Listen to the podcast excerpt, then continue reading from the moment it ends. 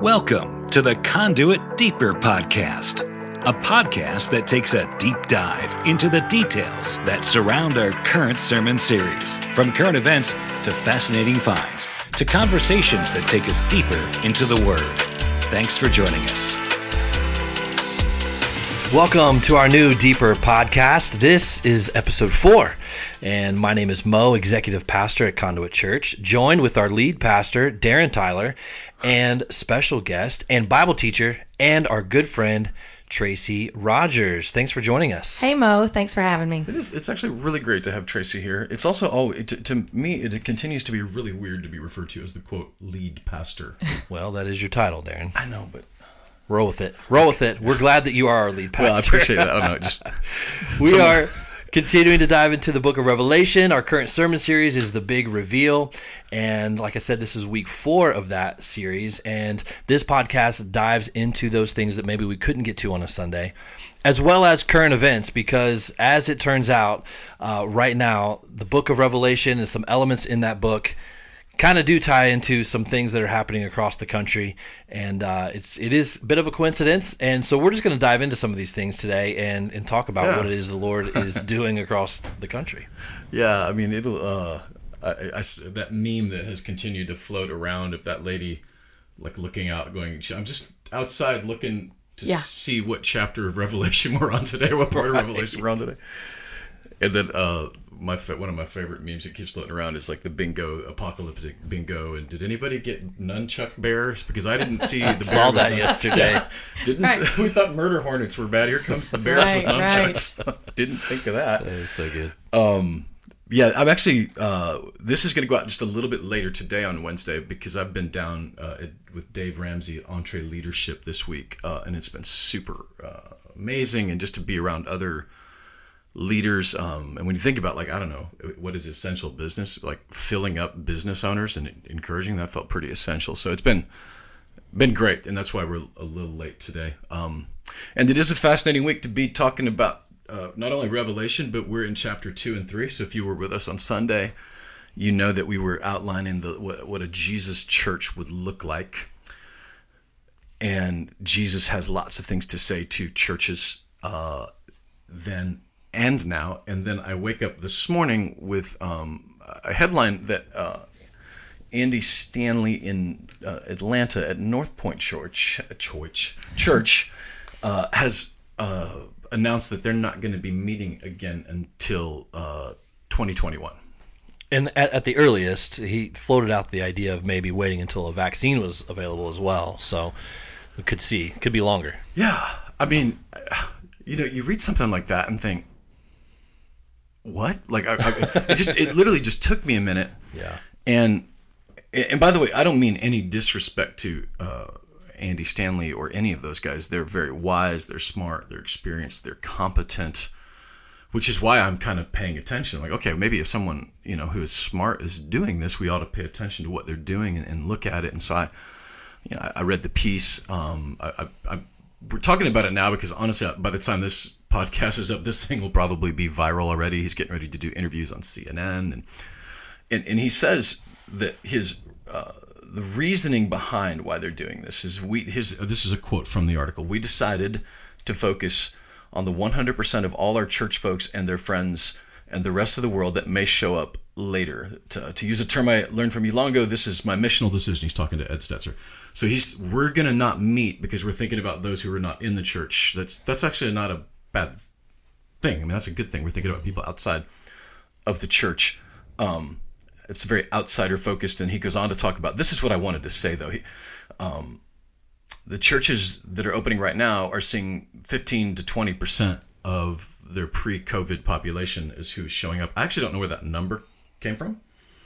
But Mo, our number's a little higher, right? Yeah, the 20% number I've seen floated out there between several churches as the return rate of people that are attending now, which to me seems way lower than some of the conversations that we're having with other pastors around town.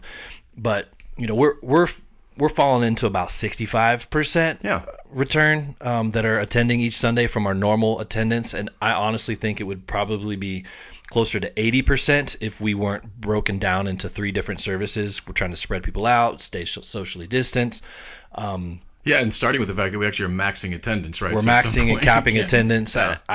I mean, just based upon, you know, conversations and people we're talking to, I feel like we would be far higher than that. So it's just really interesting to hear, you know, he's in Atlanta. So, you know, maybe the pulse is a little different down there in terms of what people are doing, but a 20% return just seems so low. Yeah, it was fascinating to me. And what he was saying here that I guess, again, this is not a judgment against them and not a shame against a church that size. But man, when you've got that many people, that's a little bit of a game changer. But it felt like what he's saying is that we're going to spend all of our, put it differently. He's basically saying this. It costs a lot of money to do a weekly church service. And if only 20% of our people are going to show up, then we would rather spend that money on online community. That actually makes sense. If you have a TV department, if you have a creative department, mm-hmm. if it costs you that much money to operate your service, I don't know. I feel like for where we are right now, that this is one of the best times. I remember saying this back in March. This is a time when the small church can rise, mm-hmm. because it doesn't cost us that much to start to do a service on a Sunday. Right. Like it doesn't cost us any less to not have church on Sunday, and we can distance a little bit easier. We're not talking about tens of thousands of people. We're talking about just a few hundred spread out across multiple services with it. And I guess, though, I don't know. Here's why I wanted to bring this up this morning. The way that Andy has framed it, and I'm sure that he didn't mean it in a way that it comes across, but I've heard it from other people as well. And this is the way that it comes across is we're doing this because we're loving our neighbors. Which would imply that, hey, if Conduit or whatever church is opening up, that you don't love your neighbors. And I feel like, A, that's a false choice, because what I would say, and you know, we opened up Conduit. It wasn't like we just flipped a coin, and it wasn't like we just got our pitchforks and torches and said we're opening up.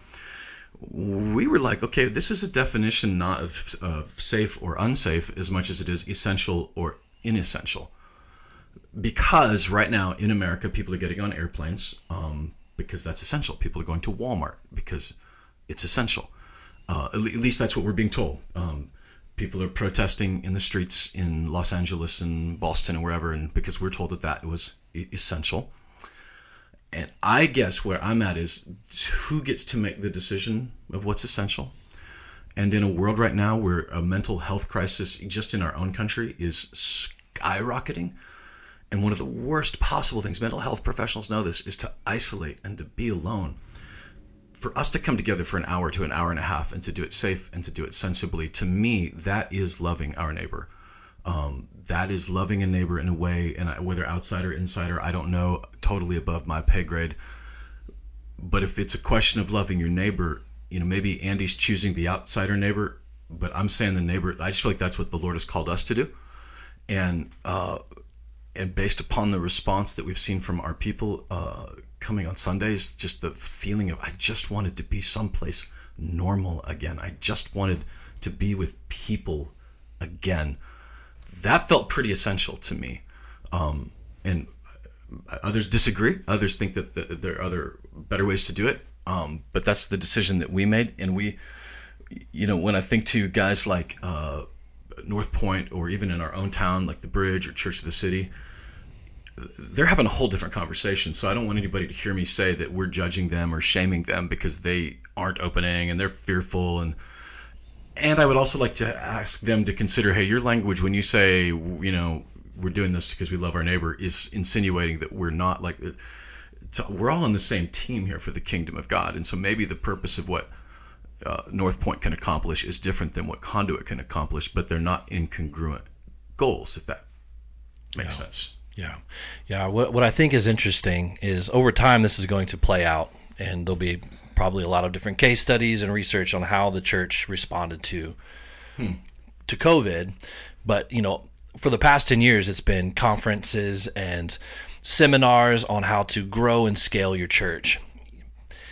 larger and larger. Right. And what we're, to me, what I'm seeing, what I feel like we're seeing is, yeah, it's, there are tools, there are things that you can do to scale up your church. What's seemingly very difficult is to scale down.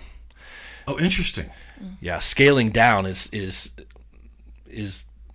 really difficult for those that have scaled up to such a large size that reverse engineering is just not working, to the point where it would be easier just to not meet at all. Right. And I think there's potential danger in that, like what we're talking about today.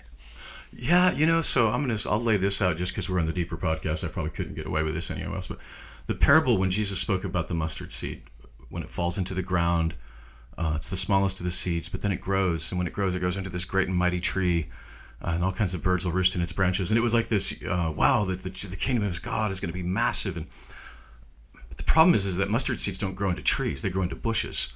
Mm-hmm. And if that's true, then what he was describing was freakish and not healthy. And think through this. He says birds will come and roost in its branches. Literally, the next parable he's talking about is the parable of the sower, the seeds, and one of the things that came to steal the word of God were the birds. Wow! Yeah. They came to pick away at its branches. It's almost like the way that the kingdom of God was designed was better in small group. Again, nothing against big ones, but it just seemed like the story of Scripture over and over again is God doing big things in small groups. Yeah. And Mo, maybe you're right. Maybe it's part of God not dividing divisionally, mm-hmm. but dividing the church up to get us out of our buildings and get us back into our neighborhoods. Because what better way to empty, an 8,000-seat auditorium than a pandemic, right? Yeah. Pushes them back into their neighborhoods, pushes them back into their communities. One of the things, besides Tracy being a fantastic Bible teacher, she also leads a yoga. What do they call it? A yoga practice? A yoga studio here in town. And so you've gotten some feedback even from your clientele on community and in person versus not online. So I manage a yoga studio. My best friend is the owner of the studio. And right when all of this started happening with COVID-19 and people were beginning to start the quarantine. And so we started with here's the gathering, and then we need the gathering to be smaller and smaller. So we turned our classes to be maximum of 10 people because that was recommended on the largest number of gathering that should have. So we had 10 people per class, but we continued to stay open because part of what we do at the yoga studio, it's Christian yoga. So we are creating a worship and prayer experience through movement of the body. So we started getting feedback that you're not loving your neighbor. That's exactly the words they used to us. You should close. You should keep people away. You're not loving your neighbor by doing this. And our answer to them was just, we're hearing the same information that you are. We're just coming to a different conclusion. So it wasn't in our mind, it's not you're right and we're wrong. And that's where the conversation is going right now. It's you're right, you're wrong. It just is, here's some information and we're all making the best decision with that information. And our decision was to stay open as long as we could because we knew it was a beneficial practice. It was a beneficial gathering for our people. Mm-hmm. We then turned into the shutdown, quarantine, everybody's home. I get an email from the very same person who gave us criticism, and he said, I want to apologize. And I was shocked. So many people would criticize us, and you just have to take that and be that's fine, and move on with your positive decision. And he said, now that I've heard more information, I'm beginning to see more of the impact that this is having. I think you guys did the right thing. And wow, it was, that's encouraging. I'm hoping for a couple of those emails. I haven't gotten those yet. I've gotten the other ones. It was shocking to have that kind of thing. He goes, I've changed my mind. Yeah, but if you guys remember, we can take ourselves back because it seems like it's been 5 years ago, but it's 3 months. A few weeks in, there was still a lot of unknown, just a lot of unknown, and so closing did feel like loving our neighbors, because if it's Ebola, people bleeding out of their eyes, right? If it's mass casualties, mass children, whatever, that felt like that. But the information in 3 to 4 months, we hear a lot of people say, well, we just don't know, we don't.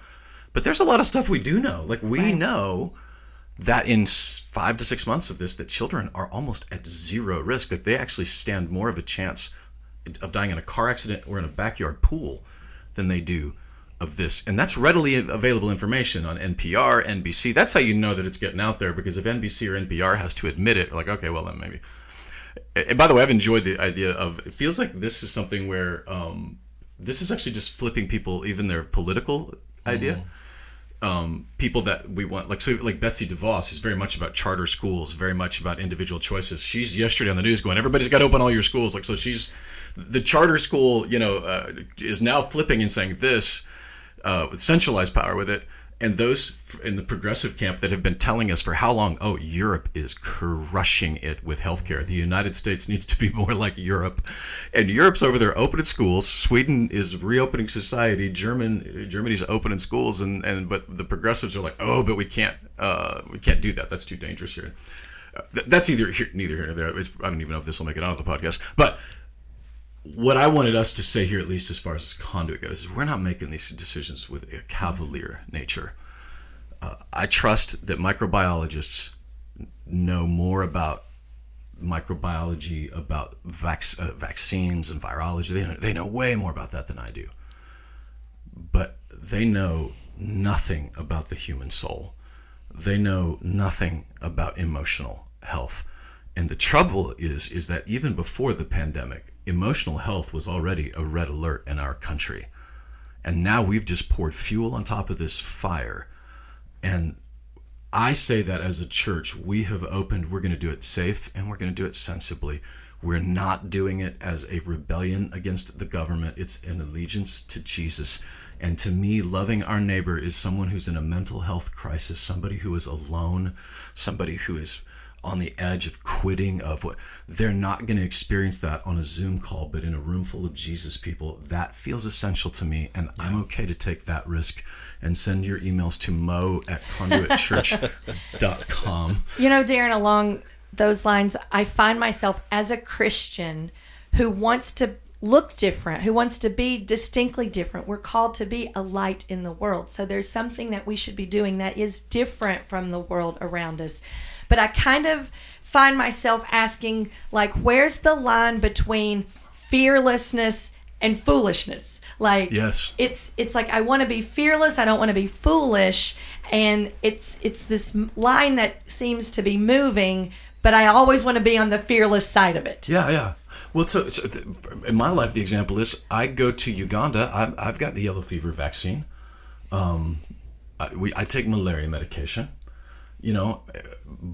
But I'm not doing it because I'm a sheeple or I'm afraid, or I'm just doing it because that scientifically there's some proof of that, Mm-hmm. There's, by the way, decades of proof of that, not 3 months of like what we think. And maybe that's what, and actually we're going to talk about that in a minute here, a church without love, a church without passion, that we could offer ourselves that kind of grace in this climate right now to know that, hey, someone who's wearing a mask, you're not a sheeple. You're not, don't be ashamed of that. Someone who is not wearing a mask, they're not trying to kill your grandma. Like, they're just not. That's just not it. Are there people on all sides of fringes or whatever? Absolutely. But man, Jesus in love and in truth, which I think is part of it. I guess that's the hardest part for me has been, I think truth is loving somebody. And so when someone says I wear a mask because it makes somebody feel better, but what if actually what would make them feel better was some science that actually helped them to understand, the science behind it? That feels like a better way to love somebody than just to pretend. And I'm not making any commentary on masks at all on that. I'm just saying that that's the most recent one, and God only knows what it'll be next week. I don't know where the end of it is and where the line is, and so we're just making the best decisions we know with how the best we know how. We're not just going into a closet and waiting for a quote-unquote word from the Lord. We're sitting in a room, we're wrestling, and then we're making these decisions. And I believe that we're going to hopefully save lives, not virus lives, but emotional lives. And if you're part of Conduit, you know that every time we show up, people say it's like going to church at a GoFundMe.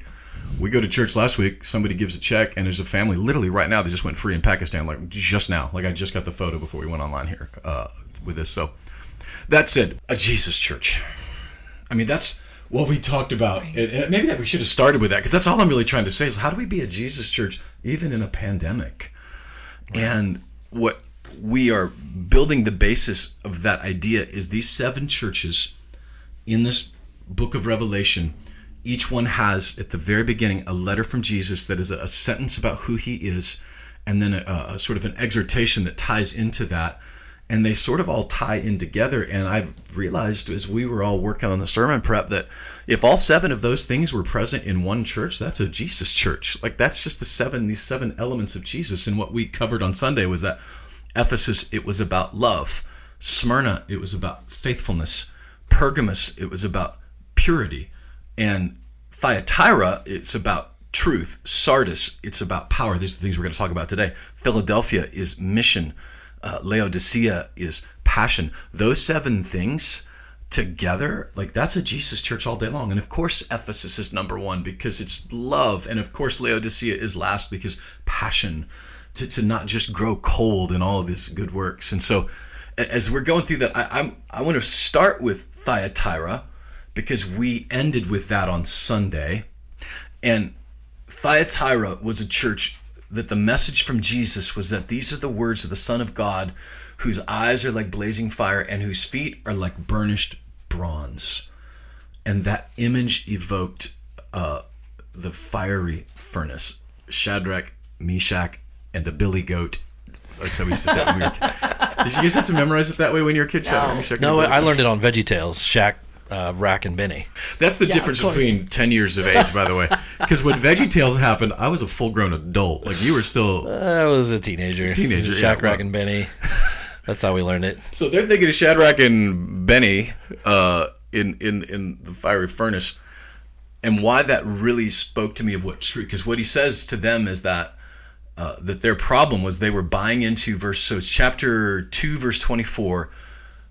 about this doctrine of Jezebel, and you don't hold to her teaching, you've not learned Satan's so-called deep secrets, I'm not going to say anything, just hold on to what you have. And what I was taken away from that is those guys in Shadrach, Meshach, and Abednego's day, but also he talks about Jezebel, so in Jezebel's day, that when lies and when false doctrine and when untruth is the main thing, when you speak out against it, Jezebel doesn't go quietly. And we have seen that. There are things that we say that if we say now, that even just 5 years ago, you could say, and now it's hate speech. And the idea, I think what he was saying to Thyatira is, hey, you guys are crushing it when it comes to loving and to good works and all that stuff, but you have got to get your crap together when it comes to the truth, because you when it comes to that, the sexual immorality, those things that are pulling you aside, and you're going to speak up. It's not going to be comfortable. They're going to say hateful things. They're going to tweet you. They're going to do Facebook posts about you. This happens to so many of our friends right now, and like Tracy, you were saying, sometimes you just got to take it. Mm-hmm. But that's it. If our litmus test is someone's mad at me, so I need to change my truth, it's just not what the truth. I mean, the truth is that if it's true, then I just say it and let the chips fall where they may. And obviously we're going to get to the part about love, so we do it in love. We don't want to be jerks.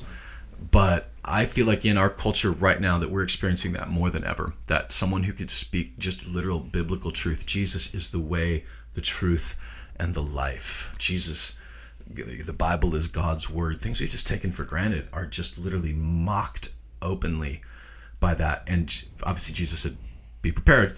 We know that's going to happen. But for us, we just have to remember that also means that we don't back away from it just because they're mad. We say, oh, that's actually how he said it was going to be. And bronze feet in the fire, he's going to be with us. I've learned in my personal life that if everybody agrees, I'm uncomfortable. And I know that seems like the kind of thing everybody would want, is for everyone to agree with it.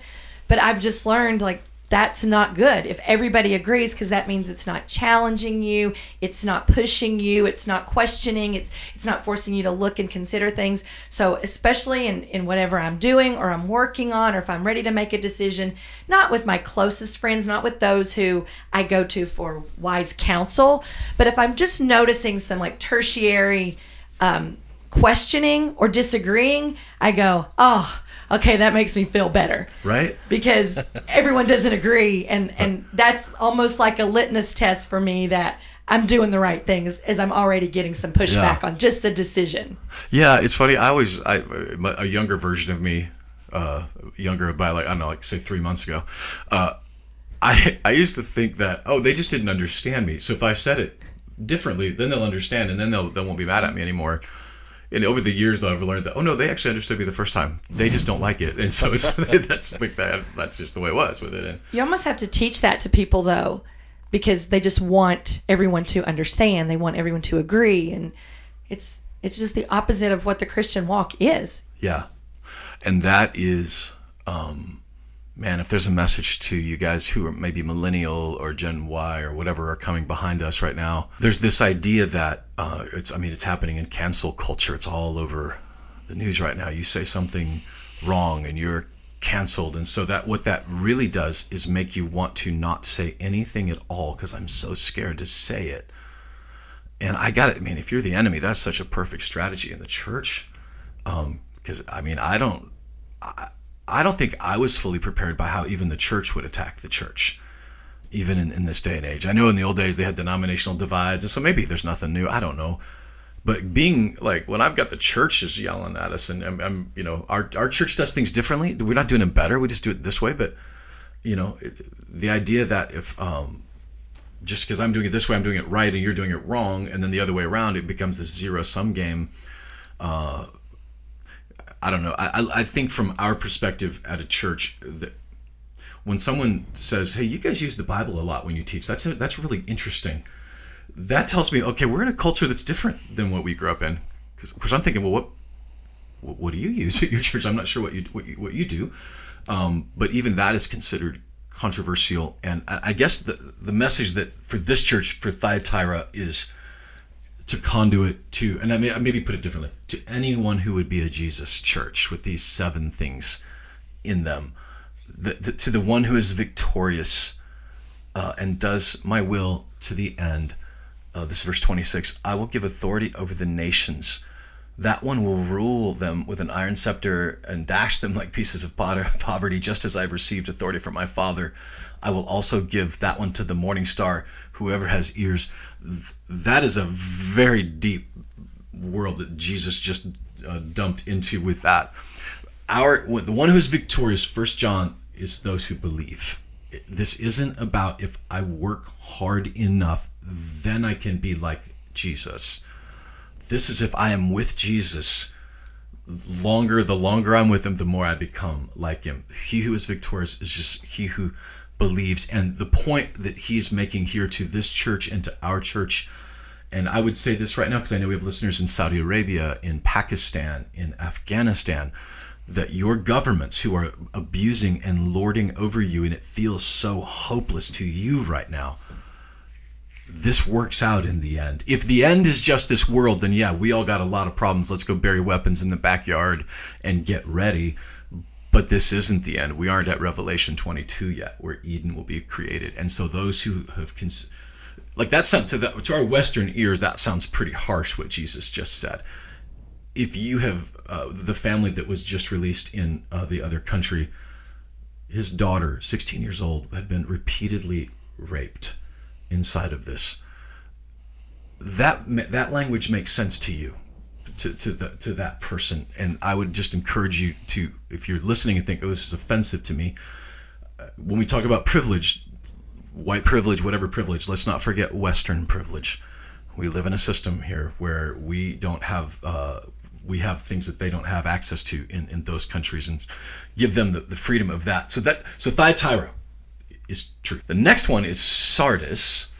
And Tracy, I'm super excited that you're here for this, especially because you've done a lot of study and teaching around, what's the name of the small group study that you guys, and you hosted it at your house, and it's on video, and it's out of England, and the Alpha Course. Alpha Course. Because the church at Sardis, it was about the 7 spirits. Who holds the 7 spirits? It's about the power of the Holy Spirit. They looked alive, but they were dead on the inside. A Jesus church would have the Holy Spirit, the power of the Holy Spirit inside of them. And he says in verse 3, remember, therefore, what you've received and heard. Hold fast, repent.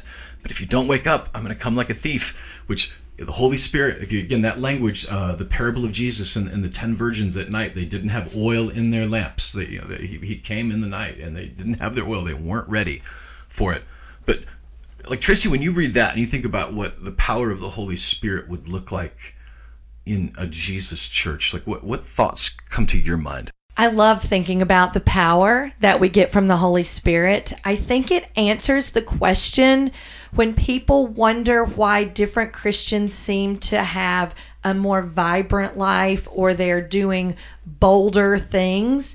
And there's been a conversation or this teaching, and whether it's been overt or if it's been more subtle, but it's that the Holy Spirit, that there's something different about the Holy Spirit that they have that's making them more powerful, and they just need more Holy Spirit. And I just don't believe that. I believe when you become a Christian and the Holy Spirit indwells you, like, you have the Holy Spirit in you, and everyone gets the same Holy Spirit in them. And then it's up to us at that point if we're quenching it or if we're leaning into Him or using Him in that manner. But we can't deny that there are Christians who live lives that look different. And so just through my teaching, and it's so funny you bring up the parable of the 10 virgins, because it's the very next parable in Matthew 25 when God talks, or Jesus is talking about the landowner who gives the talents, which is a measure of money, to his servants. He gives 5 to one, 2 to another, 1 to one. And in that parable, it says they were given each according to their ability. That word ability is the Greek dunamis, which is translated in the rest of Scripture, power. So they're given sort of work to do according to the power that they have. Wow. And it's up to them then to use their power to take what's given to them and multiply it. And we see he had 5, multiplied it became 10, 2 multiplied became 2, 1 didn't do anything with it, buries it in the ground. When the landowner comes back, he's like, you didn't even put it in the bank. You did nothing with it. And it says he takes his away and he gives it to the one who had 10, which tells us his ability grew. So he was able to receive more. Interesting. So there's a power. There's power that each Christian has, and we're called upon to use the power to do what God's asked us to do. And I used to have this fear when I was a teenager that I was praying, I was listening to God, but I will admit I wasn't just this fully surrendered person to God, because I was afraid He was going to send me to Africa. And I didn't want to do that. I didn't want to go. So it was like, if I tell God, I'll go anywhere you send me, I'll do anything you tell me, I'm giving you my life, He would go, great, go to Uganda. And even though today that doesn't scare me, if He were to say that to me, it scared me. And so I was withholding from Him. But what we have to understand is God doesn't take brand new. He doesn't take the person with the ability, if I can use the parallel, of 1 talent and give them 5. Right. He's growing you. And so we call it a faith walk. We call it all kinds of things. But there is more power that we have, and it's up to us to use it. This church, in my opinion, when I read it and I see you have the 7 spirits, you have the full Holy Spirit, and you're not using the power. You're not using what you've been given to do what I've asked you to do. You're just dead. Yeah. You're just not doing anything. And the scary part when you look at the parable is He takes that away. It's not spiritual gifts. He won't take spiritual gifts away. But there's almost like is there work that He's asking you to do that you can't do? Like, I'm not exactly sure what gets taken away, but I do believe that your power can diminish and your power can increase. Right, right. The beautiful thing about it that I think it's so good of God is that He doesn't call us to do anything that He's not going to empower us to accomplish. Exactly. Right? And it doesn't mean that it's going to be all easy or simple or none of that. But on the other hand, it does mean that if He's called you to do it, then there's this power, this access to it that that if you've called, that you have the ability, the power to do that. Because I would say it's interesting you put it that way. I found my journal not long ago when I went to Teen Mania, Guatemala, 16 years old, and found it when we were moving around boxes. And I had this prayer in there of, God, please don't send me to Africa. Right. Yes. Just please. I'll do anything. In fact, I remember even negotiating London with him. Okay, well, I can do a missionary if it's London. Like, I'm 16. I don't know what any of that means. But now that my children, this will show you how our lives have been the last few years.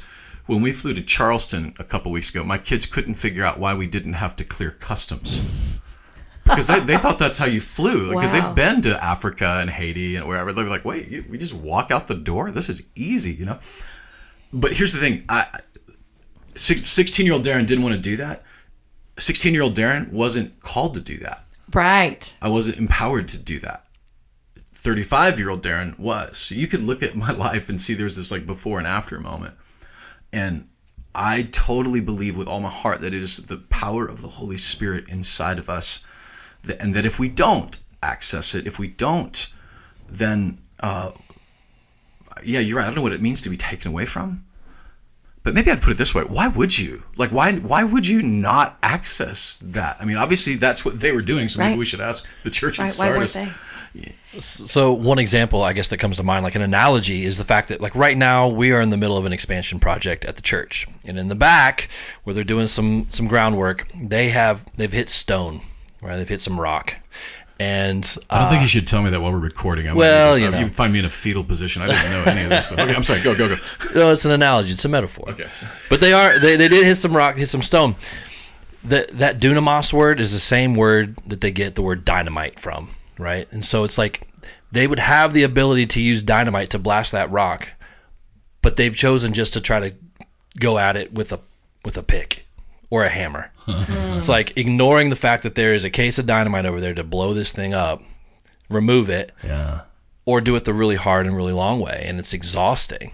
Right. And it's just like, it's just an analogy. It's just a metaphor of us reminding ourselves that we've got all the power. We have the case of dynamite over there.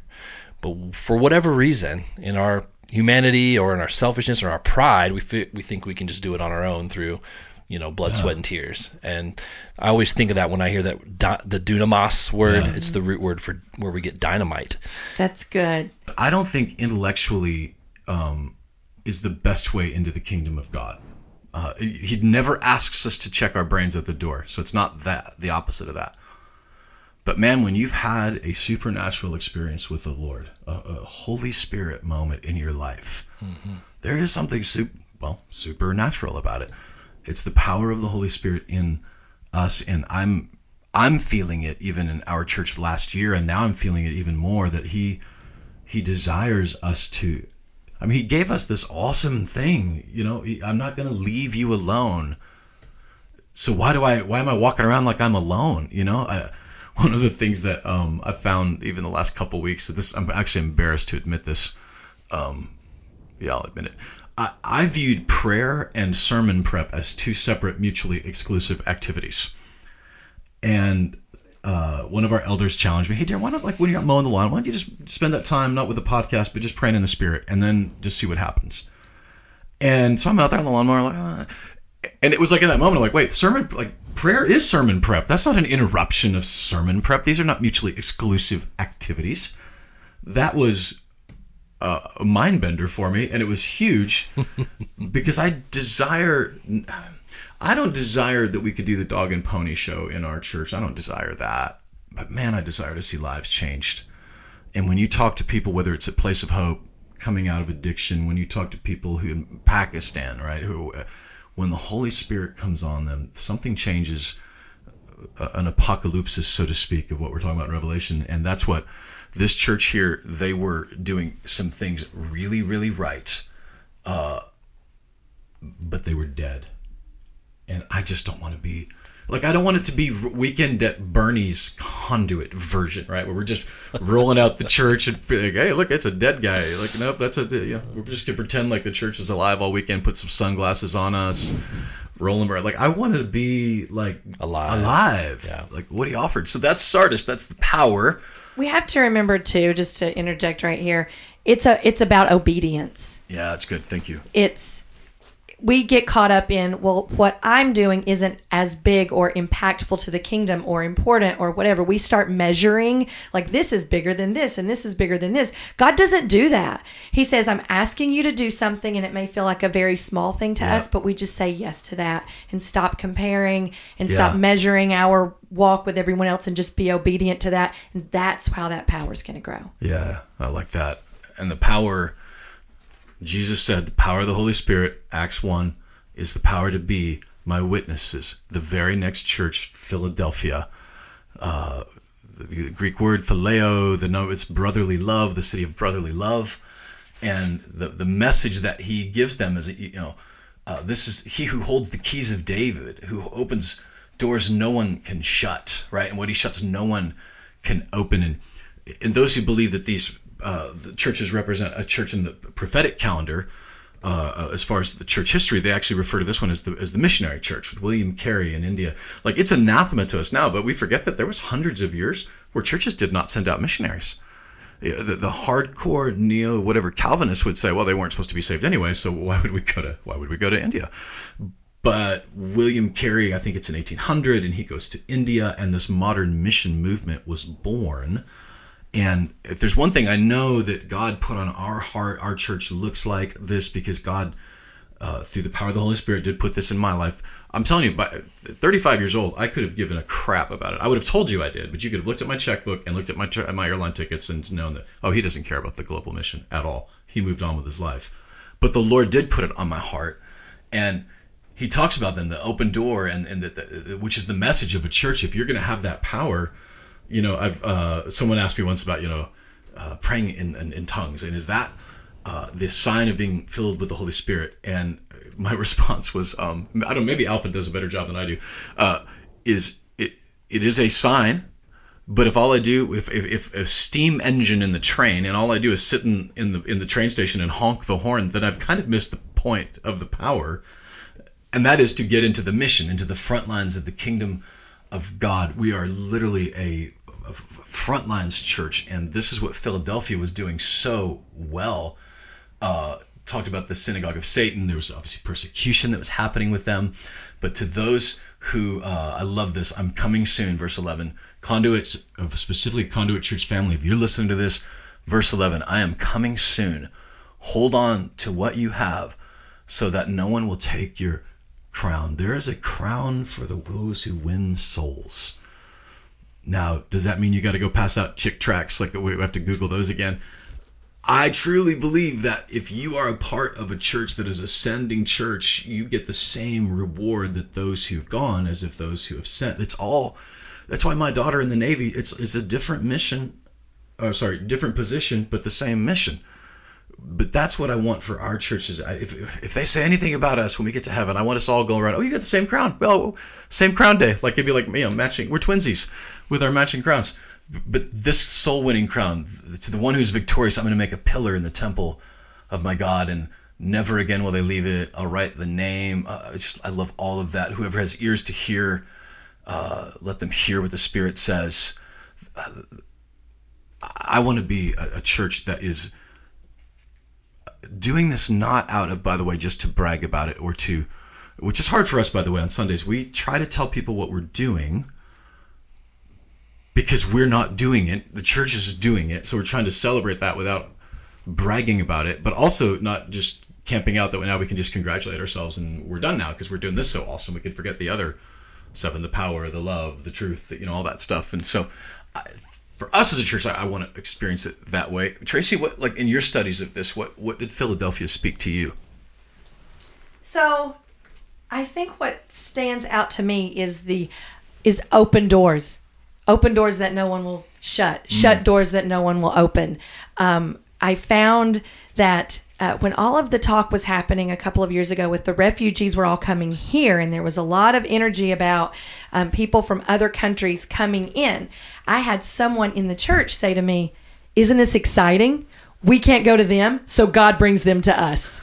And it's like, even if you want to, quote unquote, close your borders, God is saying, no, I have an open door for us to share the message, and it doesn't matter what man does. If you can't go to them, I'll bring them to you. And so it begins to sort of open your mind to what actual mission can be, because we really are such a diverse country. Like, the mission field is across town. There's a mission field there for you. They take our passports. We can't travel because of coronavirus or whatever. That's okay, because there's a mission field right across town. Yeah, that's really good. When you think about if I'm a nationalist, that's a problem. But if I'm a missionist, this is glorifying. Like, because you know how hard it's to get into Muslim countries. Like, they will kill you. The governments will arrest you. In Nashville, right now, in Nashville, Tennessee, one of the largest, if not the largest, Kurdish population in the United States lives down on Nolensville Road. The nations have come to us, and you're right, whether you have a passport to there or not, like, we don't get to just sit still like this. And let me put it, we don't want to. Right. I remember Dana telling us from North Africa that, you know, she'd been held hostage by the Taliban for 3 months, and, you know, we were talking, this has been a while back, and she said, I said, what? So when all that was over, you know, people were throwing book deals at her, and all she wanted to do was go back. Mm. And I was like, why, Dana? And she said, because it's not fair that they don't know that Jesus loves them. It's not fair that these women are walking around in bondage and under these dark burqas, not because of a culture, but because of a religion that says if you die and you are not good enough, you don't make it to heaven. The city of brotherly love is what our church ought to be about. It's a love for God and a love for a fellow man. Which is why I think it's so cool that it's Philadelphia, brotherly love or sisterly love. It's not just a city of love. To me, that brotherly, sisterly speaks of community, speaks of going.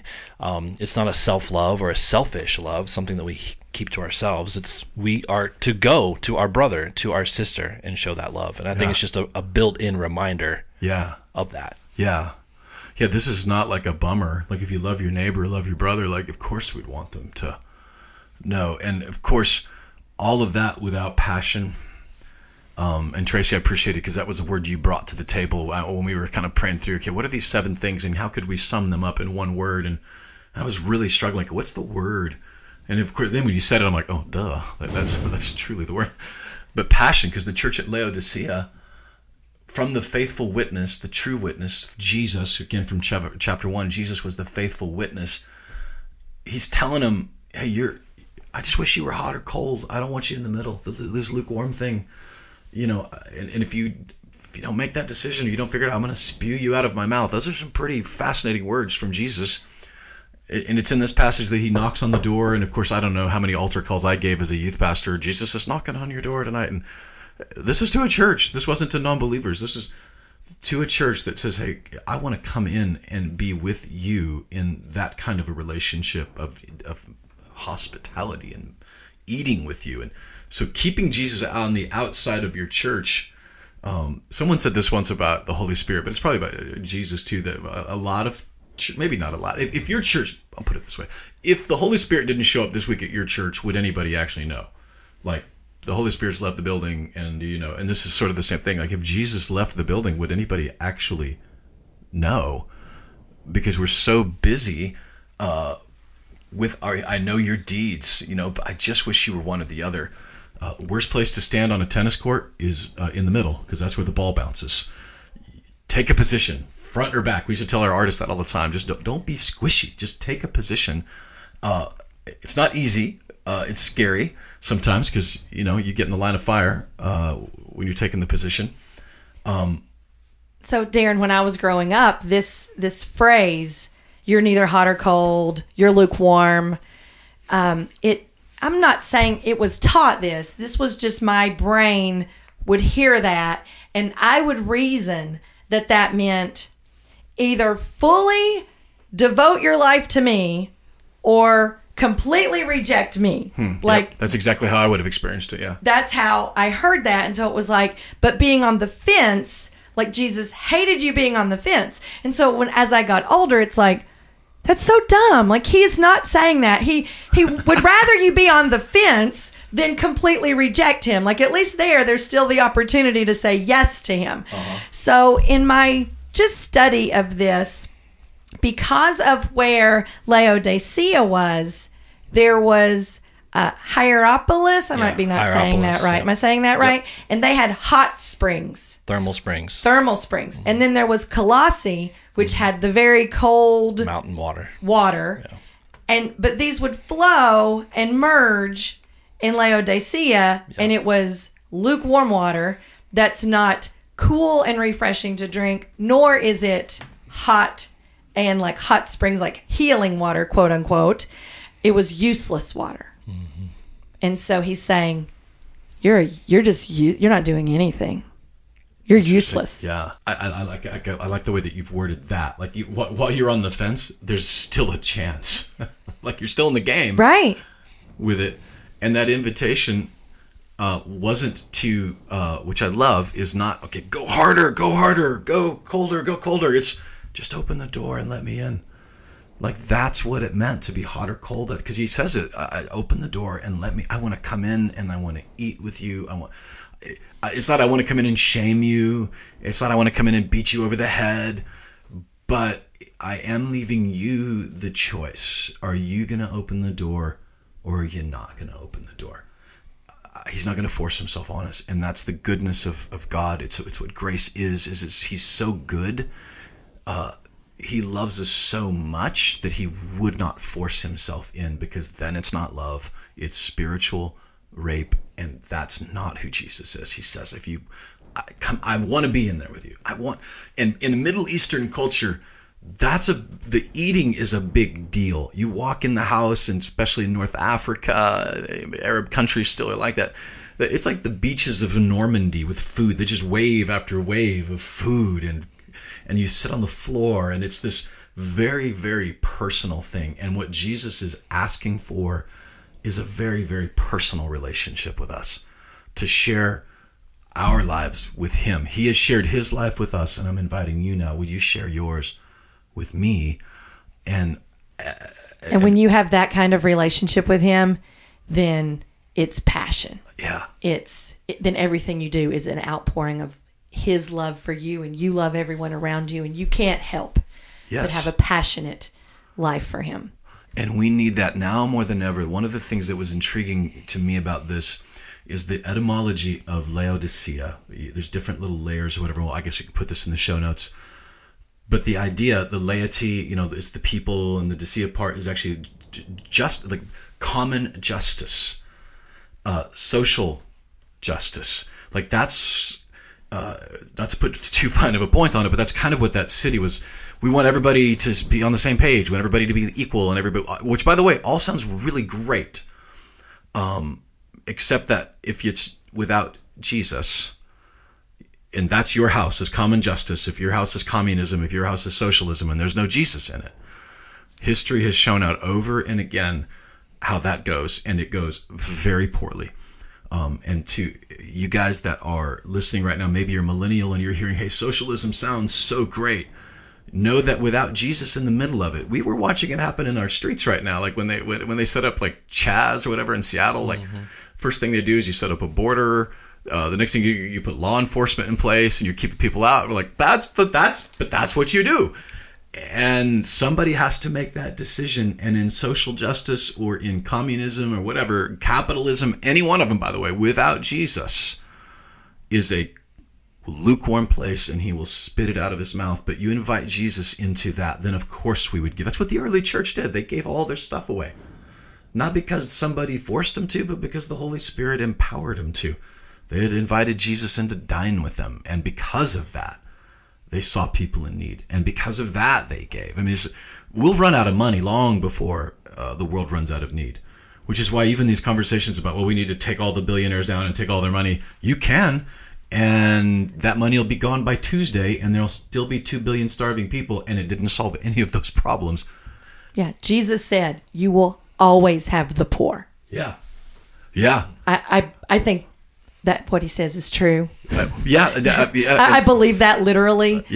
It's funny. I got a long time ago, I got kind of my chops busted by somebody because Bono made some statement about how we can defeat poverty, and I was like, nope. That's unless Jesus is wrong, and I'm not prepared to go there yet.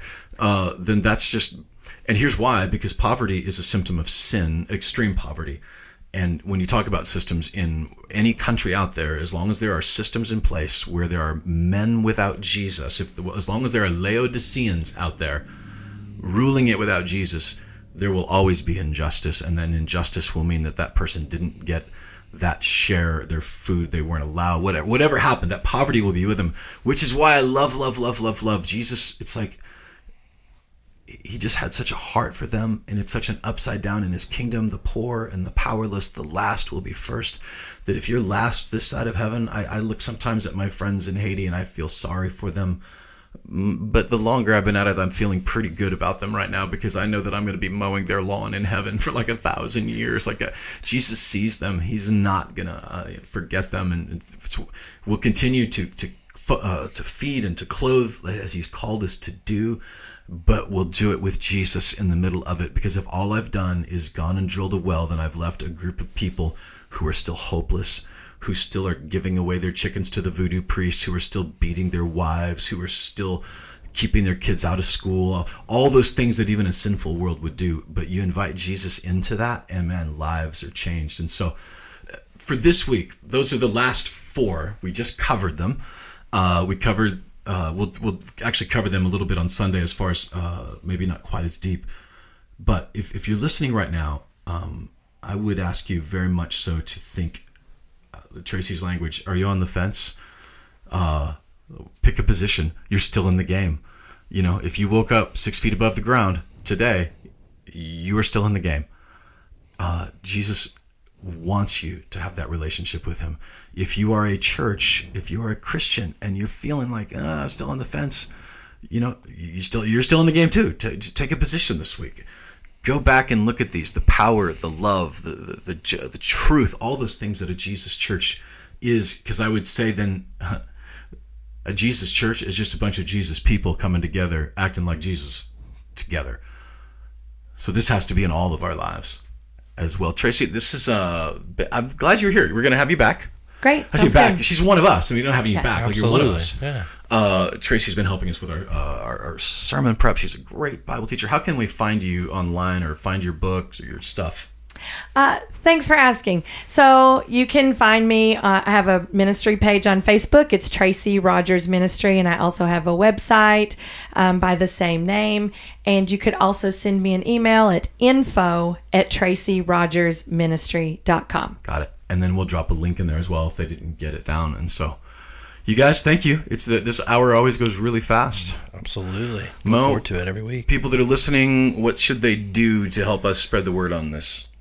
You can always find us at conduitchurch.com, and all you have to do is search our goofy church name, Conduit, into about any podcast search, or just into the Google, and anything Conduit will pop up. And make sure to leave a comment or leave a review, even on our podcast, just to help us get some more listeners. We are excited to get this podcast out to folks, and conduitchurch.com will have all your information there too. All right, you guys, thank you for listening. If you're in the Nashville area, we'd love to see you this Sunday.